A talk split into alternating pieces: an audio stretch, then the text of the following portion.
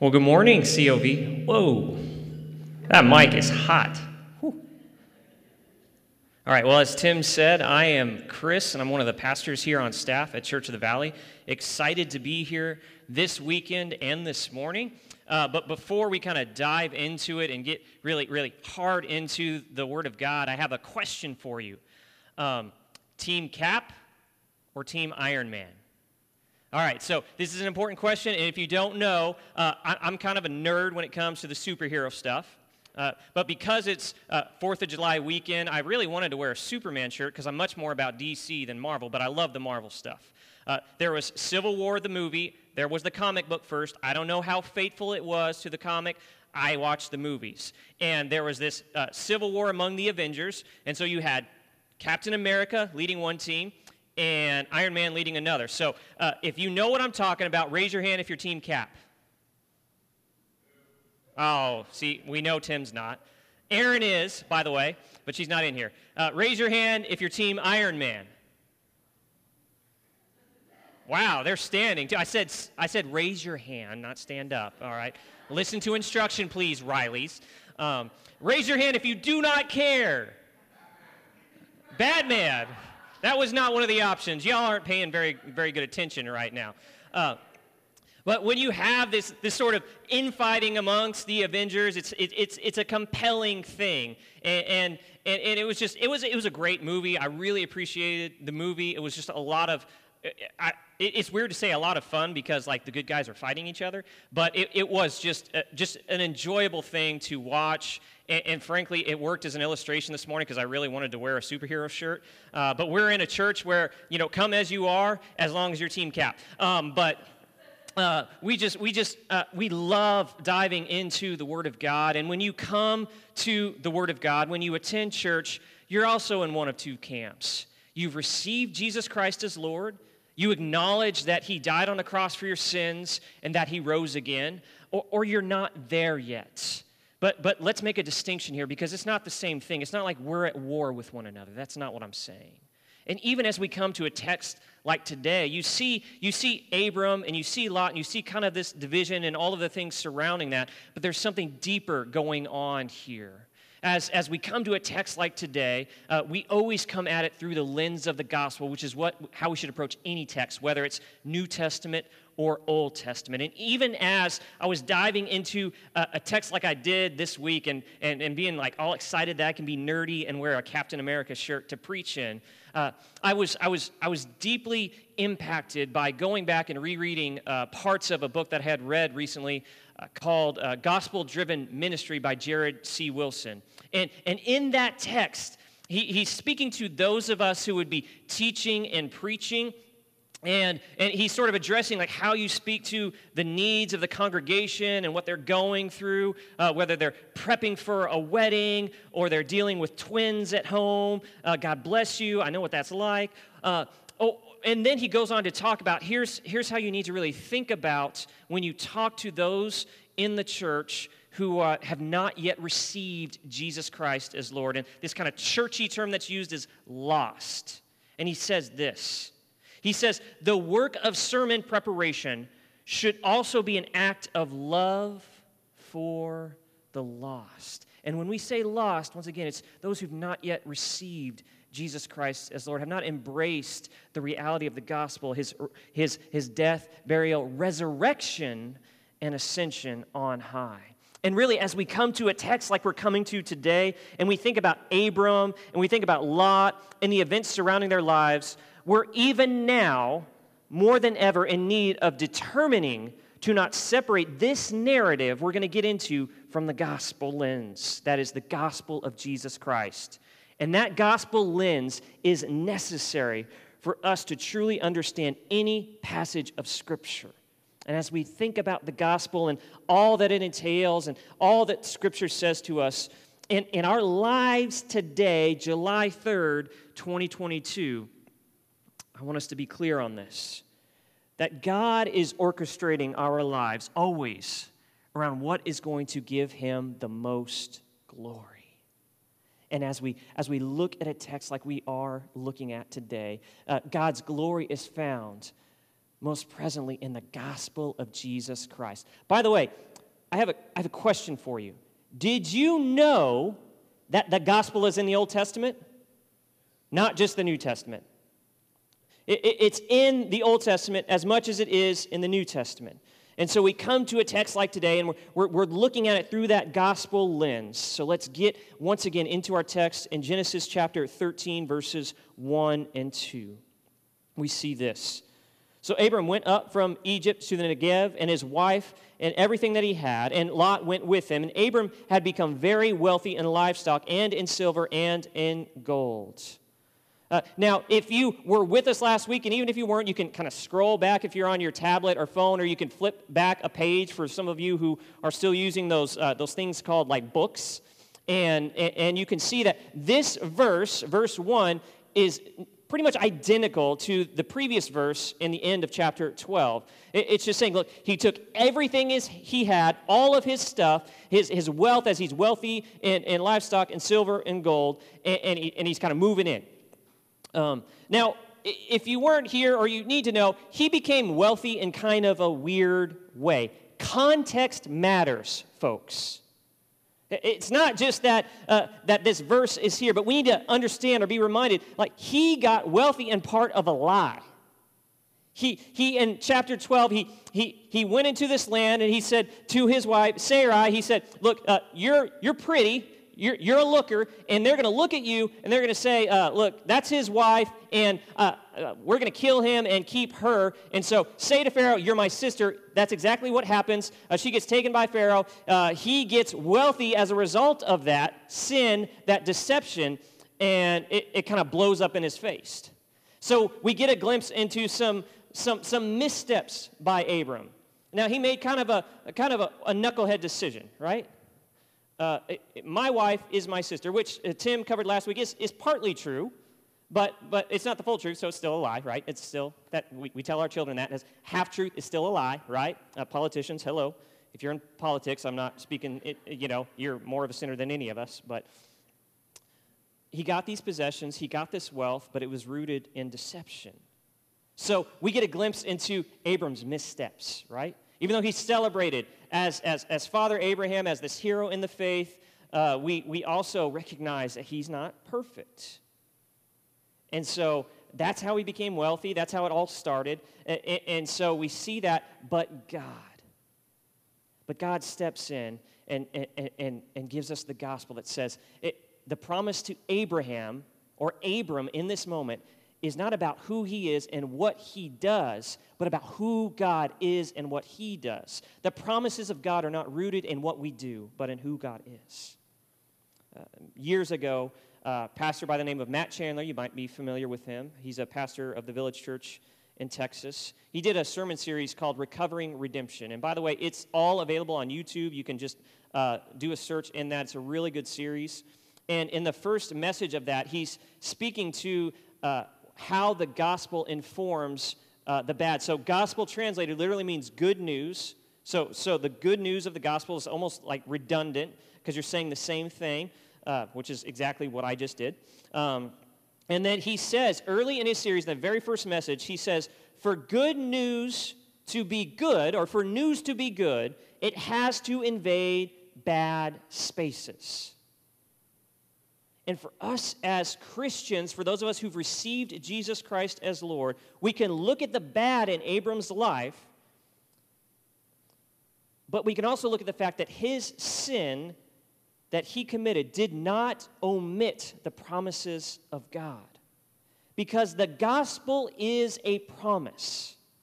It's a promise that through Abraham, all the way to those who receive Jesus Christ as Lord today and in the future, that would not run out. It's not what you do. Folks, it is not what you do that makes you right with God. It's what God has done through Jesus' death, burial, resurrection, and ascension that then allows us to be called sons and daughters of the one true God. Abraham or Abram, he had a lot of stuff, stuff that originated in a weird way but God still had something to say to Abram that would be said once again at the end of this chapter. And when we see Abram, we see how he acquired his stuff in a weird way. We see this that God is always orchestrating our lives around what is going to give him the most glory. And in this instance, we see once again that God's promises do not rest on the actions of men and women, but they rest on the reality of who he is and what he has done in the Lord Jesus Christ, fulfilling his promise through who would eventually become Abraham that he would be the father of many nations. Verses 3 and 4 in Genesis chapter 13. From the Negev, he went to the place, from place to place until he came to Bethel, to the place between Bethel and Ai, where his tent had been earlier and where he had first built an altar. And there Abram called on the name of the Lord. Now it says this is, this is where he had been earlier. To give you a reference, if you were to go back to Genesis 12, verse 8, you, you would see this that he stayed there and he even built an altar there. Um, and so he, he had been traveling. He comes back to where he was. And, and I kind of wonder, because I'm just that, that curious personality, what was he thinking when he returned to that place? I don't know. Uh, was he reminded of what the Lord had done for him? Uh, you know, we don't know all of the things that are going through his mind because, frankly, that's not the point I'm getting at, and that's not the point the text is getting at. We see this, this, this subtle verse inserted in this narrative that, that Abram had called on the name of the Lord. Now, we don't know what he said when he called on the name of the Lord, but that's not the point. We just know that he called on the name of the Lord. Here's another thing, folks there is no verse in Scripture that is there by accident. Nothing is in there just by chance. And as we get into a narrative passage, if you're like me, I'm a point A to point B person. I'm just kind of wanting to get through the narrative and see what happens at the end. And if we're not careful, we can miss the significance of something like this that says, Abram called on the name of the Lord. If Abram the father of multitudes and nations, and the Lord Jesus Christ, we see in the New Testament himself prayed, how much more important is it for us to be people of prayer, those who've received Jesus Christ as Lord? In fact, in Matthew chapter 6, verse 9, when instructing people to pray, Jesus says this This then is how you should pray Our Father in heaven, hallowed be your name. And that's not the only part of that text it, it extends out. But here's what we're going to do right now we're going to call on the name of the Lord. Okay? Now, now here's what I'm going to encourage you with. This is a time of prayer in our service. And so I, I want to guide you in this. Uh, unless you feel totally compelled to do that, I'm, I'm going to encourage you to do this just you and God. And we're going to take a moment to pray. And so if you don't know what to pray for, or how to pray, pray for the Simmons family. Pray for Jean. Pray for Barbara. Pray for all those others affected by this. You may have a huge life decision coming about uh, job change, potential job change. Uh, you're moving. You've not yet decided what you believe about Jesus Christ. It can be any one of those things, or it can be just, Father, hallowed be your name. So, what I'm going to ask you to do now is I'm going to ask you to uh, bow your heads and close your eyes. And however you feel the Lord leading you to pray, we're going to take a couple minutes and call on the name of the Lord. And I'll, I'll start us by, by guiding us into this. And then I'll give you an opportunity to pray, just you and God. Our Heavenly Father, we come to you right now, thanking you for who you are and all that you've done. And God, I I especially want to lift up Gene. I want to lift up the Simmons family to you. As they were rocked with the reality that Brian's no longer residing here on this earth. But I also pray for each person in here, each person who may be watching online, that you would get glory in their lives and help them to see how that's going to that's going to come. Spend these next couple moments in prayer.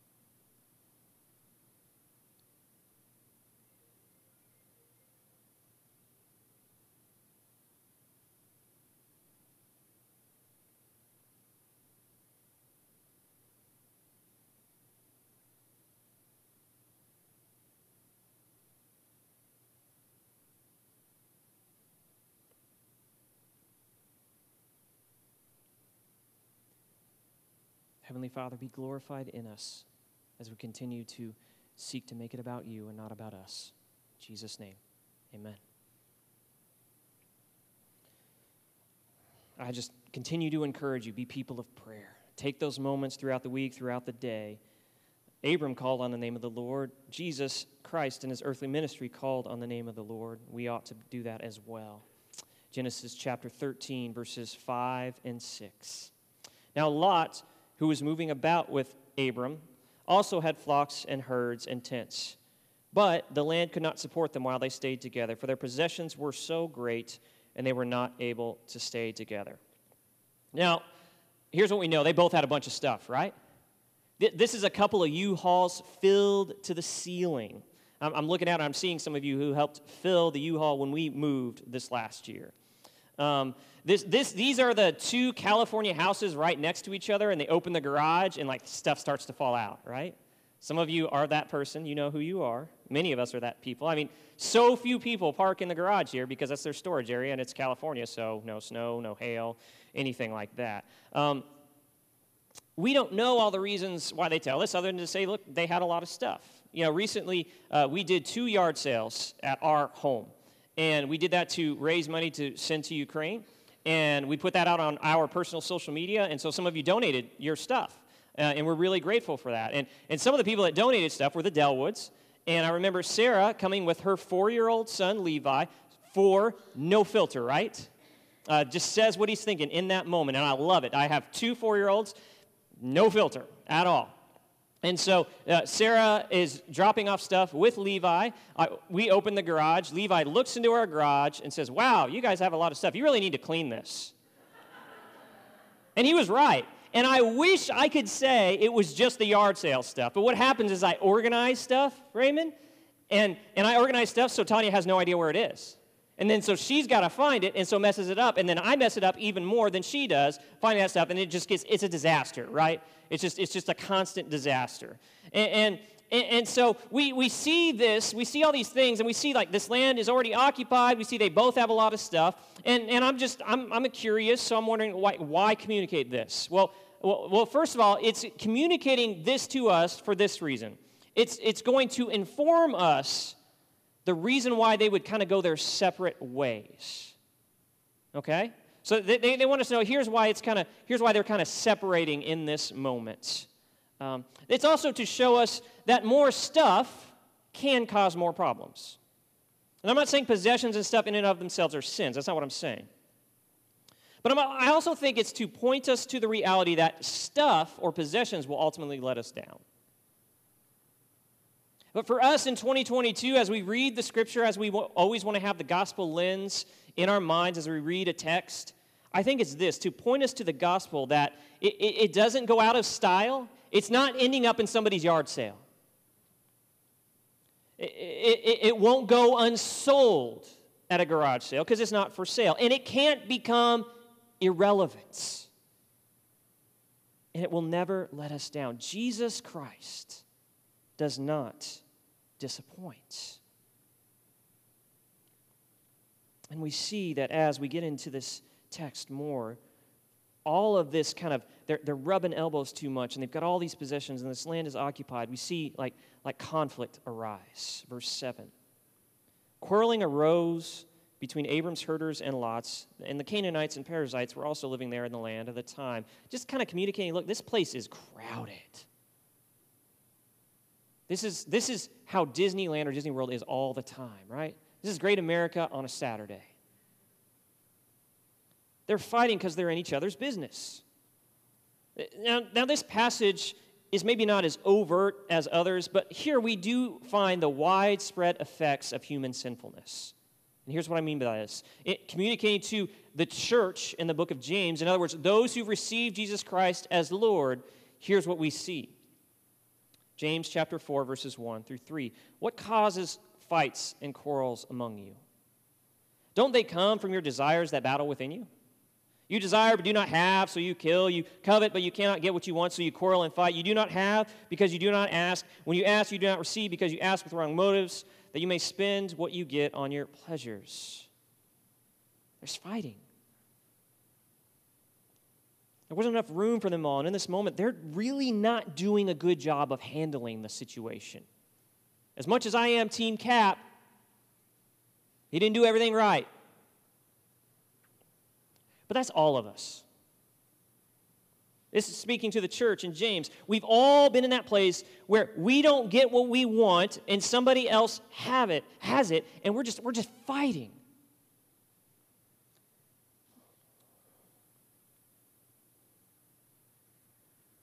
They were just being selfish.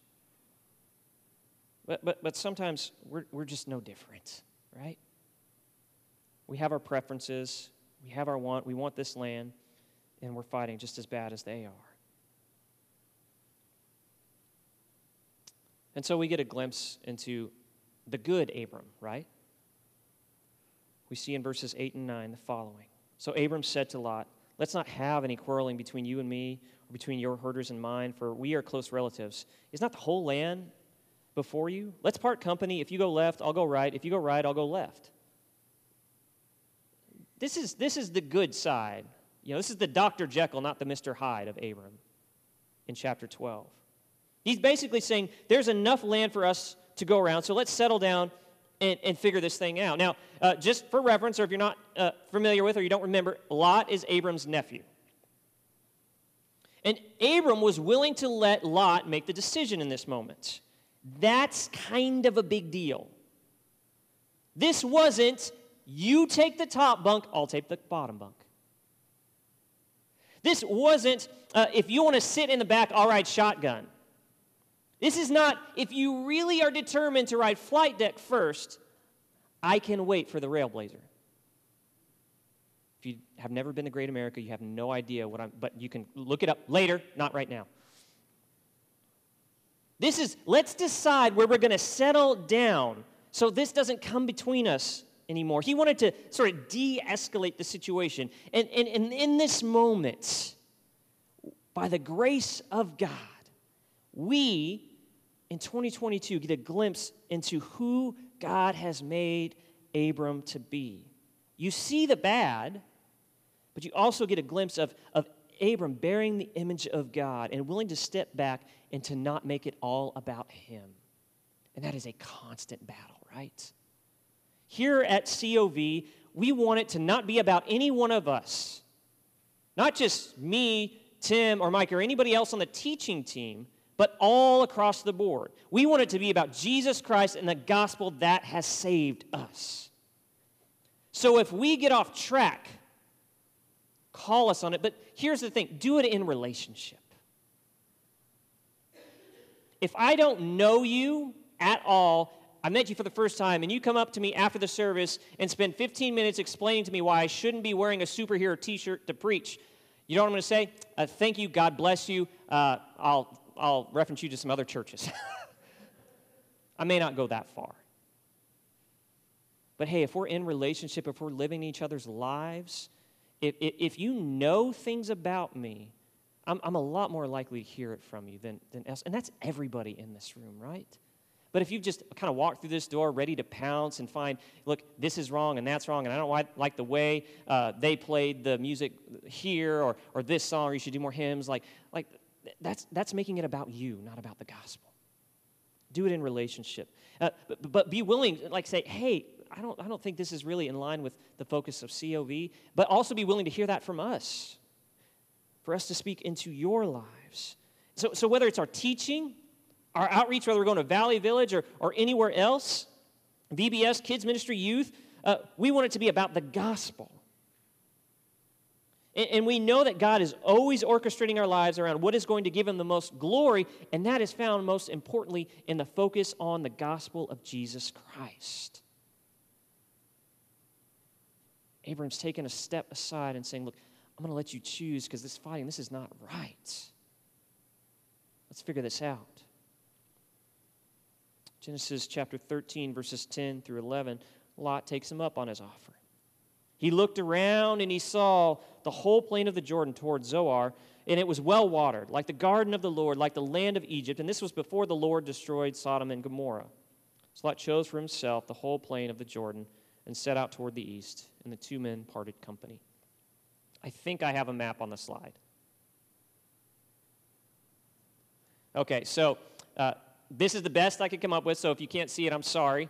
Um, uh, email, email, you know, Mike at COV afterwards. Uh, so kind of to the right, uh, where the water is in the Dead Sea, you can see Sodom and Gomorrah. That's the general area that we're talking about. And to the, the, the left, you know, there's Hebron and all that kind of stuff. And you see kind of the, the kind of division and where they settle.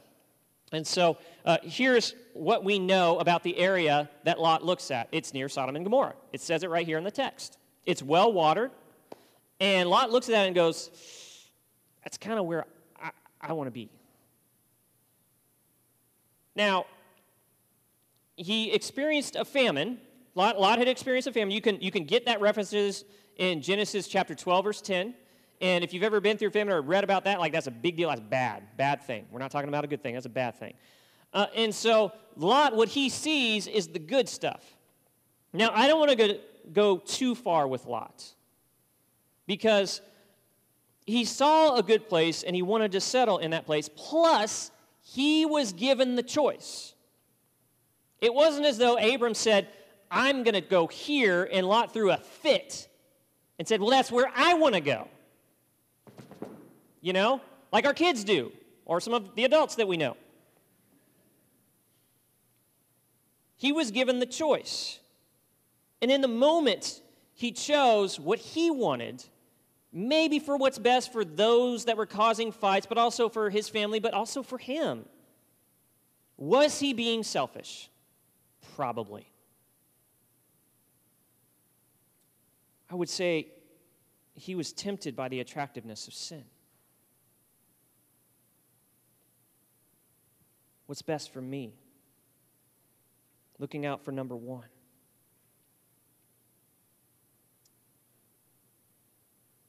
Where are you doing that? We have to ask ourselves those questions.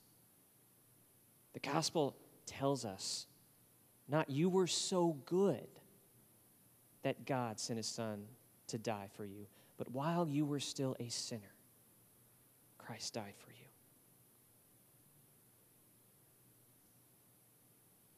And then we see Abram, verse 12, of Genesis chapter 13. He lived in the land of Canaan, while Lot lived among the cities of the plain and pitched his tents near Sodom. So he would end up really close. Lot would end up really close to Sodom. And here's what we know about Sodom. Verse 13. Now the people of Sodom were wicked and were sinning greatly against the Lord. ESV would actually just say great sinners. Nothing is in Scripture by accident.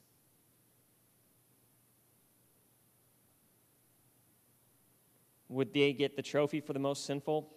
No. Were they a special kind of sinful in the text? Yes. We're going to see that later in Genesis. Now, let's put it in perspective for us.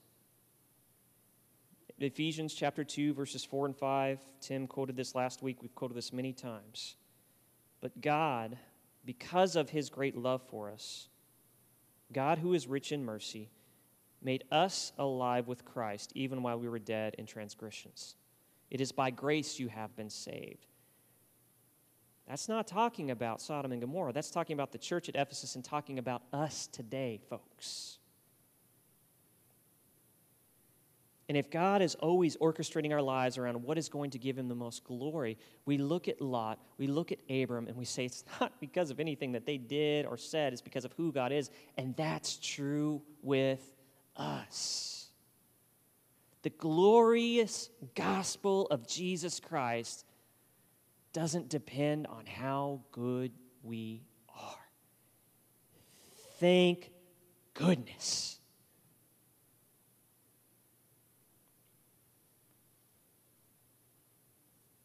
Man, there are some days.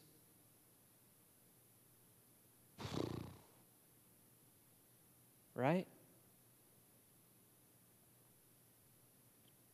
We see all of this happening, and then we see the Lord entering into a space, communicating with Abram once again when he says in verses 14 through 15 the following The Lord said to Abram after Lot had parted from him, Look around from where you are to the north and the south, to the east and the west, and all that you see, I will give to you and your offspring forever. The Lord shows Abram his inheritance. Side note, still no kids. Currently, in this moment, he's not trying to corral 15 kids and counting. He doesn't even have one yet. And at this point, there is no tangible way to believe God other than the fact that God said it to be true, which, by the way, is enough. More than enough. One of the things I love to do around here is ride my bicycle. It, it, I, I just, I enjoy it. There are so many paved paths off the road because I'm always terrified about getting hit by a car. And I just, I, I, love to do that. And one thing that happens in our home, every time that the twins know that I went on a bike ride, I, I get home, or maybe they're at school, and, I, and they find out later that I went on that bike ride, and they say, Daddy, what did you see on your bike ride? Every time, every time. They ask me when I haven't even gone on a bike ride. I have to like, guys, I didn't go on a bike ride today. And so it, it's, you know, I, I, saw a bunch of cats. Every once in a while, I'll see a skunk. Haven't been sprayed yet. I'm really sad that I said that just now because I feel like I'm going to get sprayed this week. See dogs, squirrels. You know, every once in a while I'll see a snake. Um, and, and, so, uh, actually, one time Nathaniel asked me, I said, a bunch of kids who listen to their parents. and, and, so they'll ask me, and sometimes I just like to have fun with it, right? I'm like, oh, yeah, I saw, I saw some elephants. I saw some giraffes. I saw T Rex. I saw Steph Curry. They don't even know who that is because I'm not a basketball guy. So if I said that, they'd be like, who? And, and look, they know I'm kidding, right? They, they, they know not to take me at, at my word, and they, they can tell from the expression on my face that I'm, I'm joking. Abram's hearing the very voice of God saying, I'm giving you a promise. He's saying, verse 16 in Genesis chapter 13, I will make your offspring like the dust of the earth so that if anyone could count the dust, then your offspring could be counted. No kids still. I might say, can we start with one God?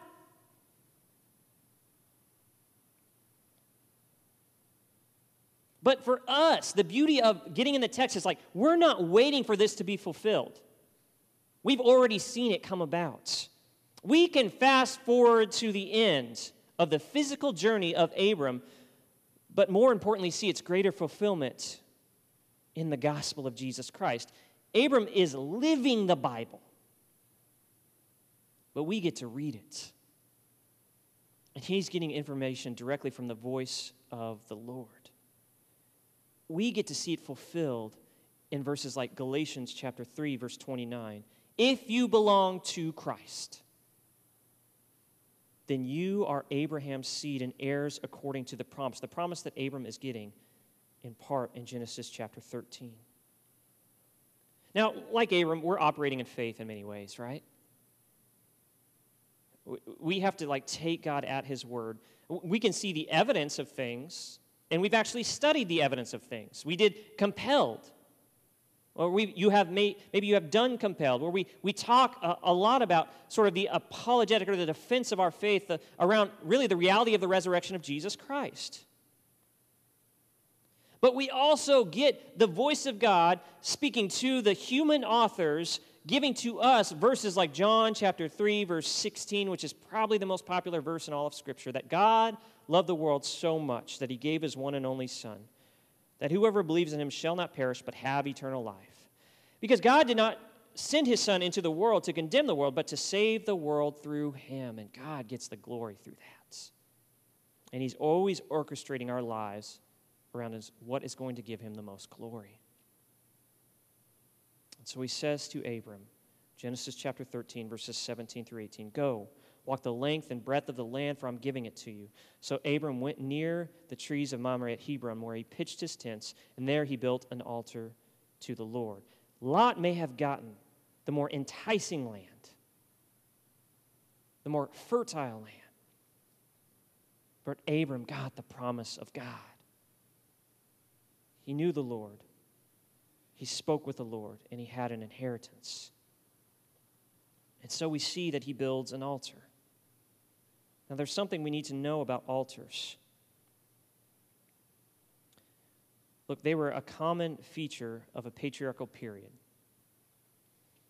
There's no central sanctuary that existed before the Exodus from Egypt. These are in the ESV study notes on this text.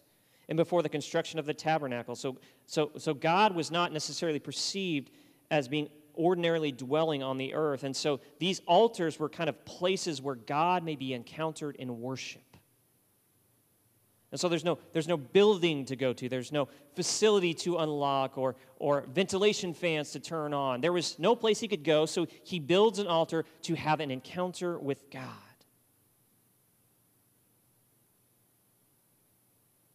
That was his response to God.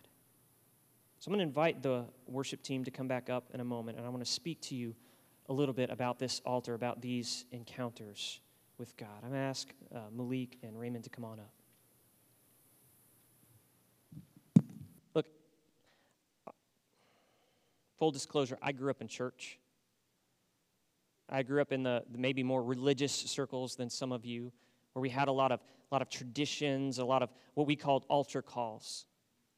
And so the altars were the stairs in front, and people would come forward and they'd, they'd make decisions. And it was a lot of emotion based. And there were these extended, protracted invitations. Uh, and there were pastors like banging the pulpit or the music stand and saying, You need to respond.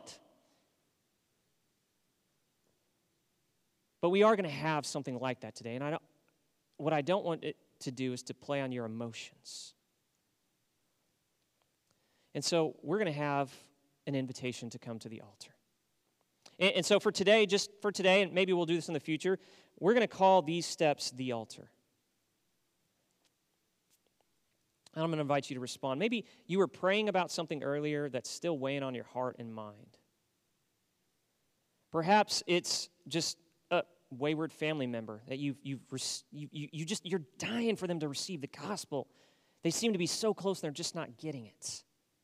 You're you're heavily burdened by something right now. And so we're going to go into a time of worship, and I'm going to say, like, you don't have to come up here. This does not make you more holy because you come to these stairs. This is not a burning bush Moses experience. This is simply an invitation. So as, as Malik plays and Raymond plays, and we get in this time of worship once again, I'm going to invite you to come to the altar if you feel so led. They're going to play, they're going to lead us through a couple of songs. And um, I'm just going to ask you to do some dealing with God during this time. Let's pray. Heavenly Father, we thank you so much uh, for the goodness found in the gospel of Jesus Christ that has saved us. I thank you so much for who you are and all that you've done. And, and, and Heavenly Father, as you have spoken to us through the gospel, I pray that you'd speak to the hearts and minds those who are here. They would do some dealing with you right now. I pray these things in your name, Jesus. If you wish, come and pray, stand and sing, call on the name of the Lord during this time. Let's go to the Lord.